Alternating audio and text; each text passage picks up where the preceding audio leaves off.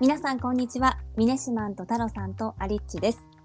さて本日10月29日はクランチロールを取り上げます。よろしくお願いします。お願いします。さあ太郎さんクランチロール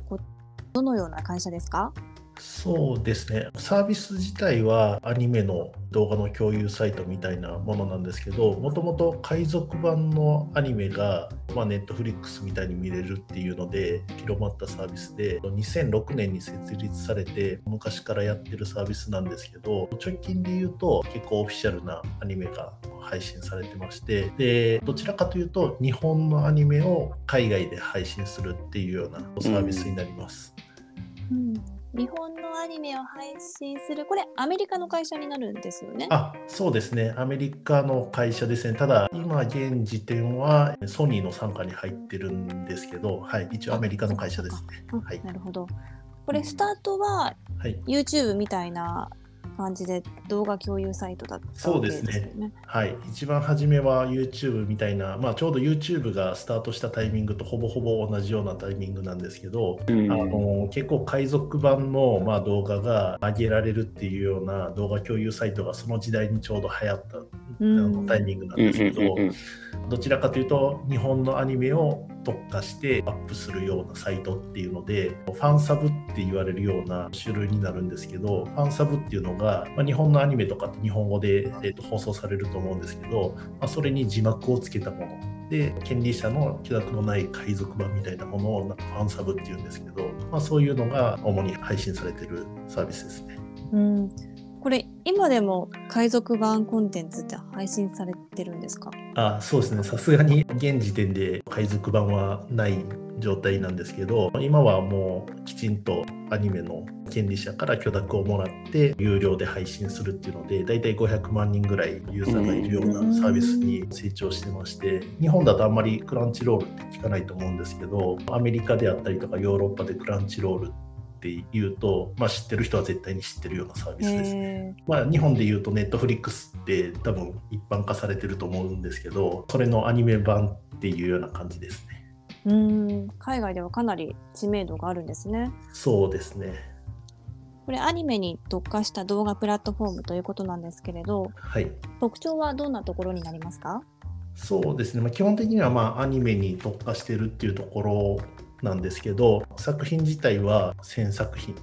で、エピソードベースで言うと3万エピソードぐらいが配信されてまして、基本的には日本で配信されると同時に海外でも配信されるっていうモデルをとってまして、で現時点で大体、えっと、200カ国の、まあ、地域で配信されてて、まあ、北米とラテンアメリカとヨーロッパとか中東とかで人気っていうような感じですね。言語に関しても最大8言語で配信されてたりとかするんですけど、もともとこの始まり自体、あの海賊版の動画共有サイトっていう話し方したと思うんですけど、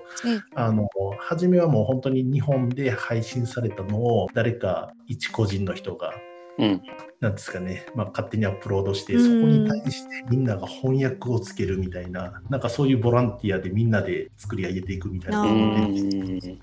のが、まあ、それが成長していって徐々にオフィシャル感が出ていって、まあ、コンテンツホルダー側がきちんと複数の言語に対応してるみたいな流れが出てきたっていう感じですね。これ日本での放送と同時に海外でもまあ、早く配信できるっていうのは、はい、なんかこう日本のテレビ局とかと契約してるっていうことなんですか？あそうですね。実際に一番初めに動いたのがテレビ東京なんですけどまあ、テレビ東京が、まあ、結構アニメのコンテンツ持ってたりとかして今現時点で言うとバンダイナムコであったりとかあとは角川とかまあ、そういったところが、まあ、日本の、まあ、サブカルで結構アニメを配信してるような会社になるんですけどそういったところの権利元がクランチロールを使って海外に同時に配信するみたいな流れですね。うん。なんか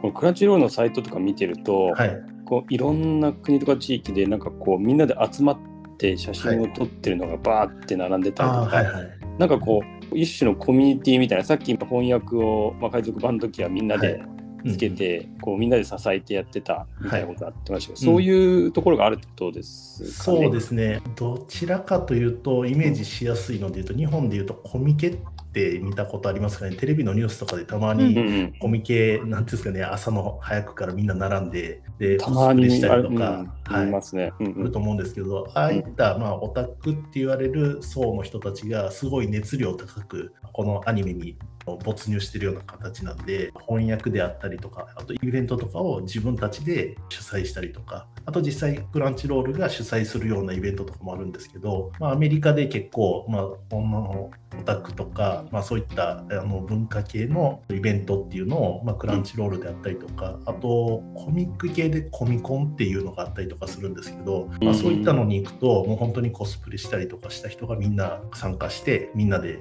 ワイワイ言いながら楽しむみたいなのがあります。うん。確かになんかアニメの世界って結構なんだろう熱量高い人多いですよね。ね。はい、ちなみに皆さんコミケとか行ったことあるんですか？いや本当テレビのニュースで見たことがあるくらいで、うん、ああそうなんですね。西島どうですか？いや行ったこと全然ないですけどあんだけこう夢中になれるものがあるっていうのはなんかすすごいいいなって、いつも正直思ってはいましたね。はい、はいちなみに絶対1回ぐらいは行った方がいいと思いますよ。あ、本当ですか？あ、そうなんですか？はい、僕も別にあのアニメとかコミックが好きなわけじゃないですけど、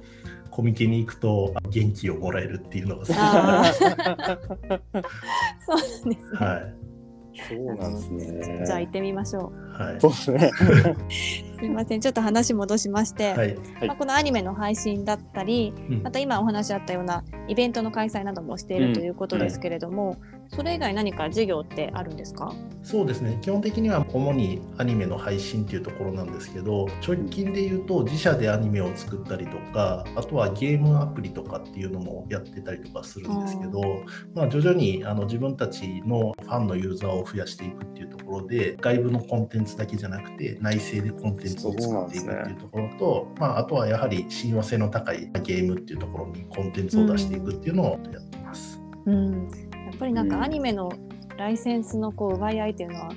すごい激しいイメージがあるんですはい、そうですね。やっぱりプラットフォーマーとしてもいいアニメをいち早く取りに行くのに、やっぱりお金積んだりとかして権利取りに行ったりとかするんですけど、えー、直近で言うとネットフリックスとかがオリジナルでアニメだけじゃなくて、まあ、コンテンツ出してると思うんですけど、うん、そういった中でやっぱりあの自社のオリジナルのコンテンツを持つことによってさらにまあ優位性っていうのが高まるっていうのがあって、まあ、そこら辺は結構実際には競争が起きてるような形ですね。あ今ネットフリックス出てきましたけれど、はい、競合はやはりここになるんですかね？そうですね、ネットフリックスに関してはどちらかというと、アニメだけじゃなくて、その他あのいろんなコンテンツがあると思うんで、直接的な競合かどうかでいうと、まだ多分直接的な競合にはなってないものの、一部のまあ、ユーザーが好きなコンテンツがかぶってしまったりとかするとやっぱりネットフリックスに流れたりっていうのは多少あるのかな。ただ今現時点で言うとオタクっていう人たちの、まあ、カテゴリーで言うと圧倒的にクランチロールの方がコンテンツ数が多いっていうところでそこをフォーカスしたユーザーっていうのはむしろネットフリックスっていうのはあんまり見向きもしないのかなと思います。なんかあれですよね。ダダゾーンみたいな感じですか？あそうですね。ダゾーンが多分スポーツ版で圧倒的な優位性多分あると思うんですけど、うん、まあ、スポーツ見たい人だったら別になんかネットフリックス契約して中途半端なスポーツ見ても仕方ないと思うそうそうそれありますね、はい。うん、なんでまあ一つのカテゴリーで突き抜けるっていうところに関してはネットフリックスとは全然戦略が違うかなと思います、うん、うん、なるほど。アニメ業界ではかなりの存在感があるということなんですけれども、ね。はい、あの冒頭でお話少しあったあのソニーグループが買収したというニュースがあったんですけれども、うんはい、これについてはどうご覧になってますか？そうですね。2020年の12月にワーナーメディアからソニーグループにま売却があったっていうのが発表されてるんですけどそもそもソニーグループ自体皆さんご存知のようにあのプレイステーションであったりとかあとはアニメ好きの人だったら絶対知ってるようなアニプレックスみたいなあの会社があったりとかするんで、まあ、そういった意味で言うと、まあ、かなり事業の親和性が高いのかなっていうのとあと日本で、まあ、先ほども話した角川とかバンダイナムコみたいなそういったコンテンンツホルダーとの関係性っていうのも考えると、まあ、ソニーグループに入ることによって、まあ、さらになんか関係性っていうのが強くできるのかなっていうところでは、まあ、個人的にはいい買収だったのかなと思います。なんかこのアニメ配信の業界で、はい、すごい最近買収とか合併のニュース多いですよね。うん、そうですね。あ、そうなんですね。うん、なんかディズニーとあはいはいはい。21世紀フォックスとか、はい、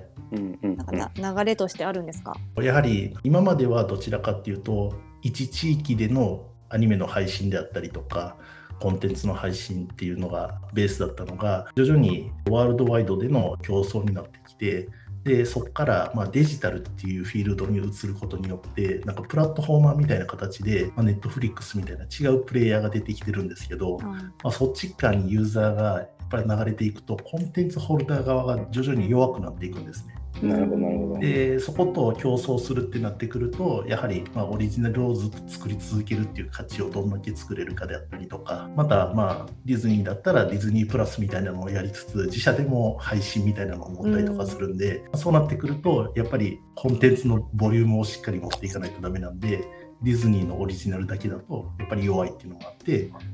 グループの中にいろんなコンテンツを持ってるところを入れていこうみたいな流れがでできてるっていう状況ですね。なるほど。うん、なるほど。まあ、これねソニーグループによる買収で日本でもね今はまああまり馴染みがないですけどクランチロールの名前よく聞くようになるかもしれないですよね。そうですね、まあ、ちなみに、うん、なんだろう日本で展開するのかなっていうところは正直疑問なところがあるんであそうなんですねあのやっぱ日本のコンテンツを海外に持っていくっていうのがベースなんで、はいまあ、ただソニーグループに入ることによって、まあ、そこら辺のあの事業っていうのを加速していくような気がしますね。うん、はい、わかりました。ありがとうございます。はい。さあ今日はクランチロールを取り上げました。明日はマイルズについてです。明日も聞いていただけたら嬉しいです。それではまた明日。